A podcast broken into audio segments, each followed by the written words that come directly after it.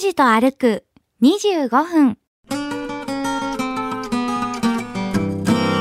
さあ、えー、JR の門司港駅を出ましてまして右に曲がっております洋館があ見えてきましたけどもあ着きましたねもう門司港レトロの案内マップの今正面にいます遊覧船乗り場の前におりますあ旧三井あ門司三井クラブの前を今通ってきたわけですねはあなるほどね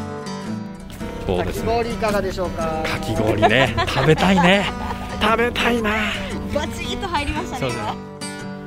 現場ですから現場ですから現場っていう言い方するんですか現場でしょこ れは巌流島ですから行き先も目的も決めず、坂口拓司さんの気の向くままに歩く25分間。拓司と歩く25分。何を見つけ、何を話し、誰と出会うんでしょう。さあ、今朝も拓司さんのお散歩について行ってみましょう。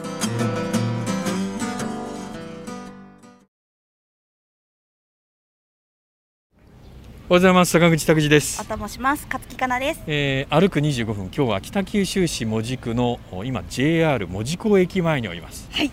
えーシンメトリー左右対称の駅舎やっぱり綺麗ですいね、ー綺麗ですねえーあの関門トンネルが開通するまでははいここが九州の鉄道の玄関口だったんですへここから船に乗って本州に渡って行ってたっていうえー大正3年1914年、えー、門司港駅として開業して、まあ、その後、い、ろいろあって、えー、門司港駅になるわけですあそっか、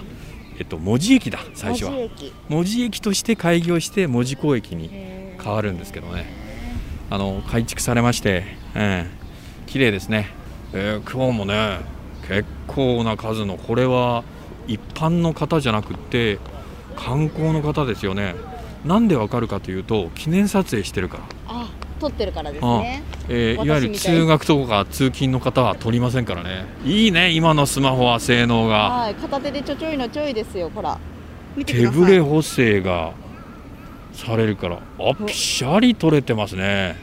えー今あー人力車の方と人力車の車夫の方のは前いを通ってます、使ってます観光の人力車ねもうビカビカにあの車輪とか磨かれてますからはいもういいですよねさあ、えー JR の門司港駅を出ましてまして右に曲がっております洋館があ見えてきましたけども、はいえっとこの信号は門司港駅の入り口の信号ですこれを渡ってレトロ地区に行くんですかねはいはい何から何まで、まあ、おしゃれなあ新しい感じのおエリアになってるんですけれども門司の町ってそもそもどういう歴史昔は門司というエリアはどういうところだったか知ってますかいやもうこういうふうに観光地化されてからしか私は全くあ存じ上げーないです門司港レトロはねはい観光スポットになってるわけですけれども、はい昔はねここは明治の頃ですけれども塩田です、塩田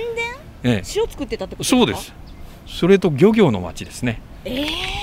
うん、これがあのうーんまあひなびた町だったわけですけれども脚光を浴び始めたのは港になってからですだから明治20年ぐらいですかはい、えー地元のお医者さんで、まあ、宗教家だった佐野恒彦っていう方がですねはい港を作る計画をこう、えーするんですけれども、えー却下されまして今あの大河ドラマの主人公になってます渋沢栄一とか浅野総一郎とか安田善次郎とか大倉喜八郎とかこういう財閥の人たちにえー声をかけて株主に据えて、えー港を作ることが許可されるんですね。で塩田を埋め立てて港を作って、まあ、栄えていったっていうことなんですけども、うん、で税関がなかったもんですから、えー税関の設置をするう運動もありましてこれまたあの朝の連続ドラマのはい「朝が来た」のヒロインのモデルになったはいはい大同生命の創業者の一人の、えー広岡麻子のおかげで長崎税関の支所が門司港に置かれてこれからドーンというふうに開けていくわけですよ。へ港ができて税関ができてここだからもういきなりね、えー諸外国と取引ができるようになったということでその時ですから明治は40年代明治42年というふうに言われてますけれども1900ですから9年ですか石炭とか米麦メリケン粉を輸出できる輸出港になった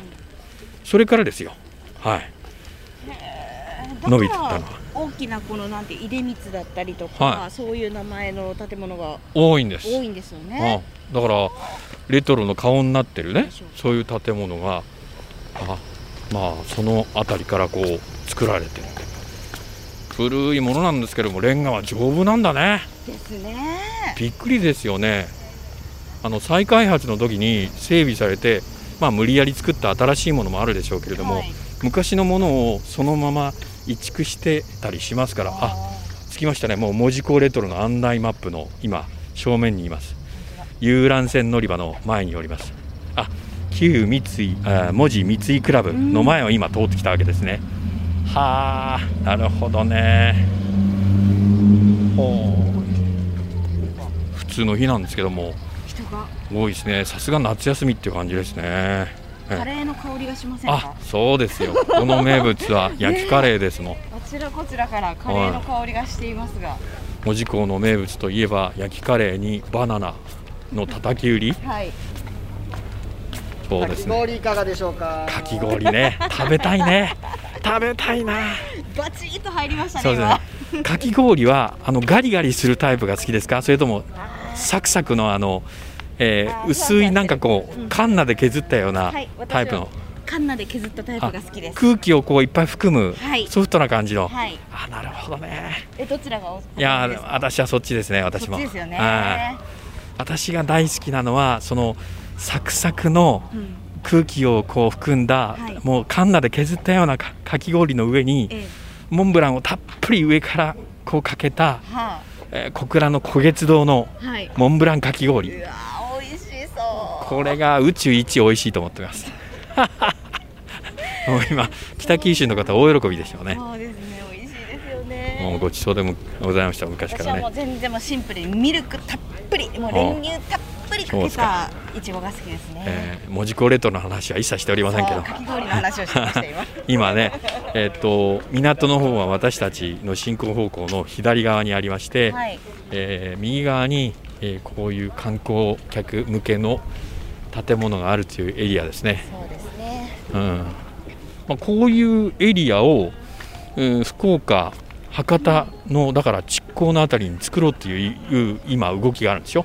フィッシャーマン。ンズワーフみたいなはあ。へー再開発の計画があーね、動いてたりするんですけれどもえー、これはすごいさつま揚げ三種串うわー美味しそうですよ。コーンボール店枝豆店明太子ボール店こんな天ぷらかまぼこでしょこれはい。見たことないですよこれでも食べ歩きに最適。はあ片手でうねん。あーお召し上がりいただけますしそれで税込みで150円最高じゃないですか。いやーお店の名前はね迷惑かかるんでは申いし上げませんけれども、い、やーすごいアイデアです今なんねかあれなんですか。んお祭りかなんかやってるんですか。すいやごく出店が出てるだんですけどから夏休みだからでしょあ、だからなんですか。あー夏へー休みもう万歳ですね万歳万歳。だから今なんかこう土曜日日曜日休みの日に動く以外に動けないんじゃないかっていうふうに思い込んでましたけれどもそうじゃない時に動いてもある程度は、そうですねまあねえー出店とか露店とか出てたりもするとそりゃそうでしょう。えっと、週末ごとに出てきて片付けてまた出てきてっていうのは効率悪いですからあーなるほど。出しっぱなしにして天気が良さそうな時にはとりあえず商い出すっていう商いするっていうお店が多いでしょうからねえこのままうわーかーイカイカ焼き美味しそう美味しそうやななんか門司港に来たというよりも、うんなんか露お祭り店 に来た夏祭りに来たみたいな気分になっちゃいましたね。そうですねえー、出水美術館文字のお看板も出てまいりました、はいそうです文字といえばですねはい。非常にあの、えー昔は料亭文化などが花開いててへえ。だから変な話ですねお金持ちは福岡市よりこちらだだったわけで人口も上でしたしほいわゆる財閥系もこっちにいますからう。へー接待のための料亭なんていうのは文字あたりは相当すごかったんじゃないですか、だからなんかお座敷遊びみたいなイメージでいいんですか。うん、おっしゃる通りですよ、へえ。えー門司港の今はい反対側のあたりに、えーこれは回ってきてますけど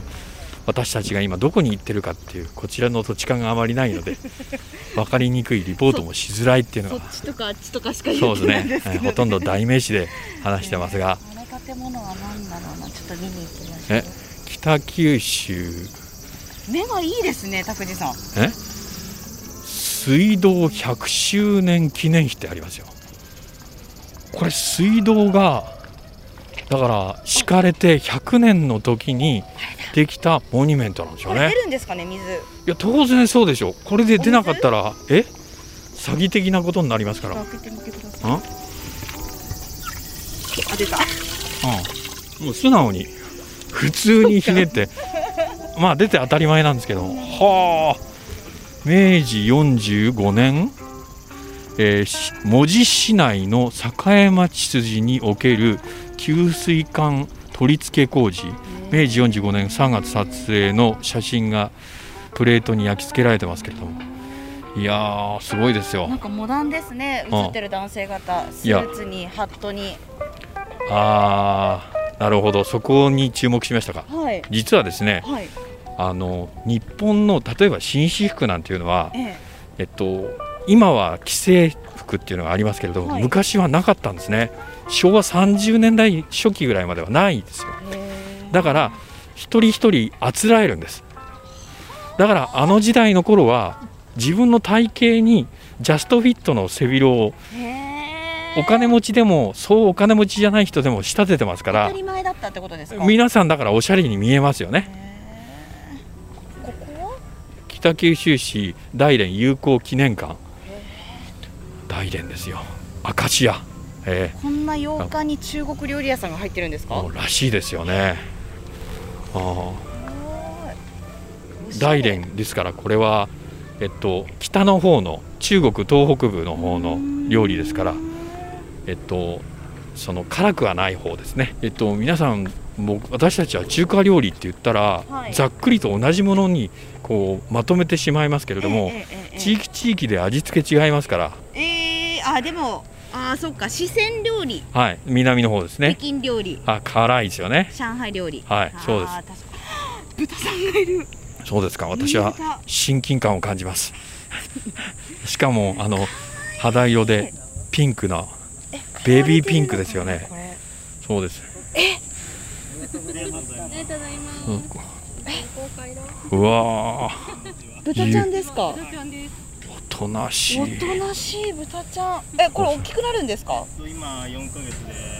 コーギーぐらいの大きさになりますおお。名前なんて言うんですかメイちゃんメイちゃんえ尻尾振るんですねえー、そうですね。いやこちらに答えてかどうかはわからないですよ。リアクションかどうかはわかんないんですけど振りますよね。メイちゃんあ、そうです。うんありがとうございました。いや、すごくはないです。 決して粛々と仕事をしておりますけど。いや、こんなところキャで。ンプする豚ちゃんっえてインスタグラムで あインスタグラムにはあ。へえ。バイバイメイちゃんはい。はいまあ、初めてのインタビューが。ミニブタと、えーその飼い主ということでございますけど。キャンプするんですか。インスタグラムで人気らしいですへえ。そうですか。ちょっと調べてみましイょうンスタグラムか、い今い、いわゆる一般の方がもう、えー日本だけではなくて外国に向けてえー発信できる時代になりましたからね、そうか、ミニブタなんてね、えー話題あ門司港レトロ展望室31階、そうですか、お金かかりそうだからやめときましょそううですかね、大人の事情で ね、ここはだから、途中の階までは、うんいわゆる居住空間ですから、そうでしょうねきっと、あーマンションですよ、これは。はいいいでしょうね、眺めがね。お家賃ってまえあまあしますよねお家賃ここに住もうと思ったらそうですねえーっとある有名直木賞作家がここお住まいでございましたけれどあも、そうなんですか、はい、私一度お邪魔したような記憶がありますけど、へーすごい、 ねそうですね結構なお値段するんじゃないでしょうかねえ門司港レトロから離れちゃダメなんだ、えー戻んなき ゃなんせねあの地図が頭に入ってないんですよ入ってないからもうもう当てどない旅をしておりますそうそううそう、ん行き当たりばったりもいいとこですよそうですねはいあこの橋を渡ったらまたはい門司港のエリアに戻れるわけですね、あれはホテルでしたっけ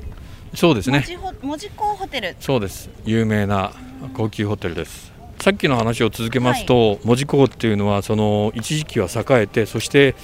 えートンネルができたところで、えまあ、あ鉄道の中心も、えー JR の門司駅になって、門司港駅は、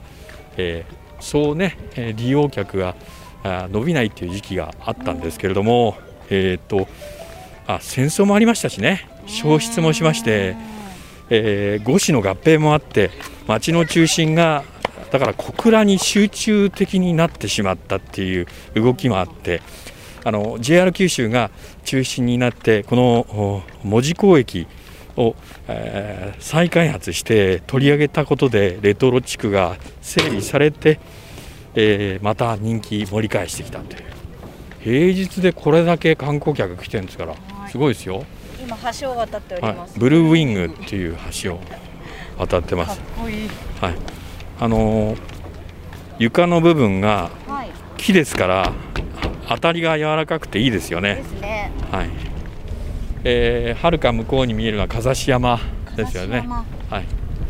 えっと風という字に師匠の師と書いて山風し山ですね。えー文字のだから名所ですよね。お風が強くなったはい、登るのはちょっと難儀かもしれませんけれども、はい、いいところです。あれですよえあの目の前に見えるのが立はい派な建物が門司港ミュージアムあ、門司港、あ、はいそうか、海峡ムージアムじゃないですか。うそうです海峡ムージアムですね。立派ですよね。まるでなんか大きな、えー宇宙船みたいな感じのあー確かにそうですね近代的なデザインですよね。 SF チックああのレトロな街にあるから逆に余計に目立つという、はい、退避させておそらくはデザインされてたんでしょうけどもはいよいしょああそこは関門のこれは都線なんじゃないですかそうじゃないですかおマそリらくンゲート文字って書いてあります乗ったこへとありますありますこの河川からありますえはい中継もしたことありますねえー、これってどこに行くんですかテレビもラジオも、あえーこれはね下下関みたいな関です対岸ですへーでこのねだから関門海峡を横切るんですよあここそうですすごいタイミングで、えー左から右から船が来る中をこう定時に出発してはー避けながら縫うようにして縫うようにしてえーすごいですよあれでも近くでその大きい貨物船見たらすごく大きく感じるでしょうねあこっからですよね遠くから見て大きいから、はいあ船のルールにのっとって、えーまあ運航されるんでしょうけれどほら下関、唐戸行きえー、からといきって書いてありますよね唐戸い唐戸市場あ行ってねお寿司お寿司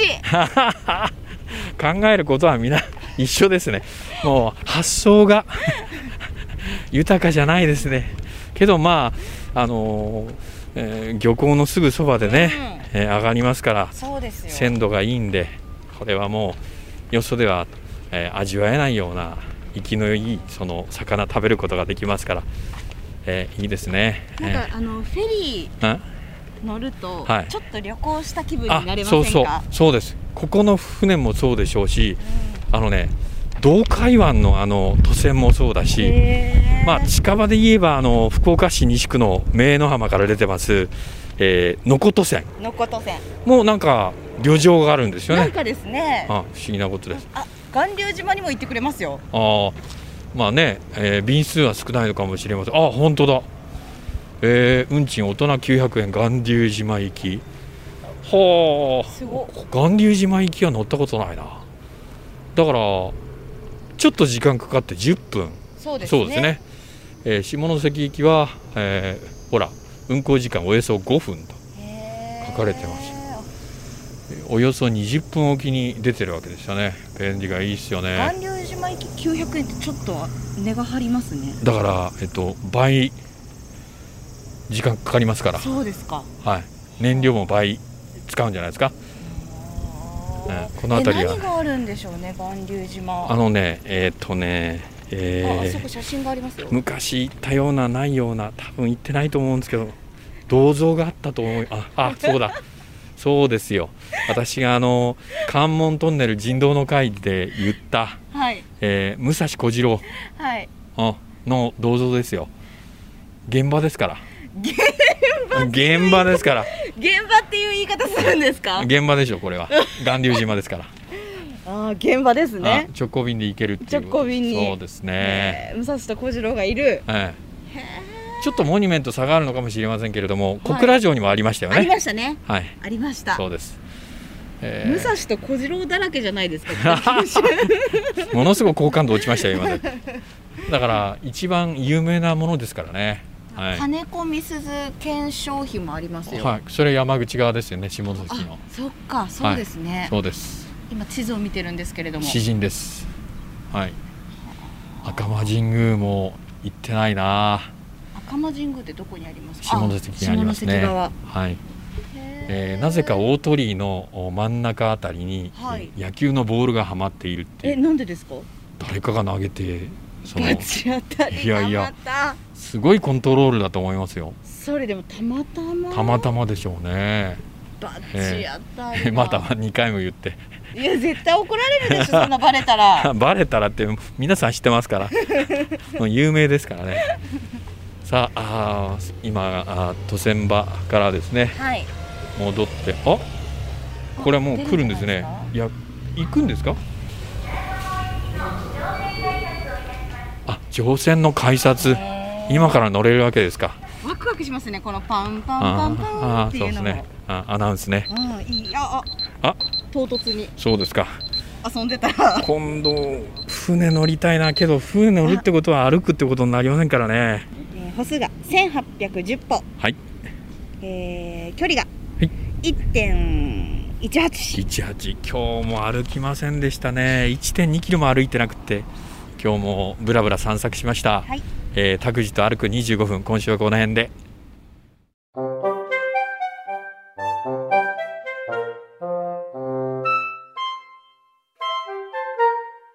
タクジと歩く25分。今日はここまで。来週はどこを歩くんでしょうね。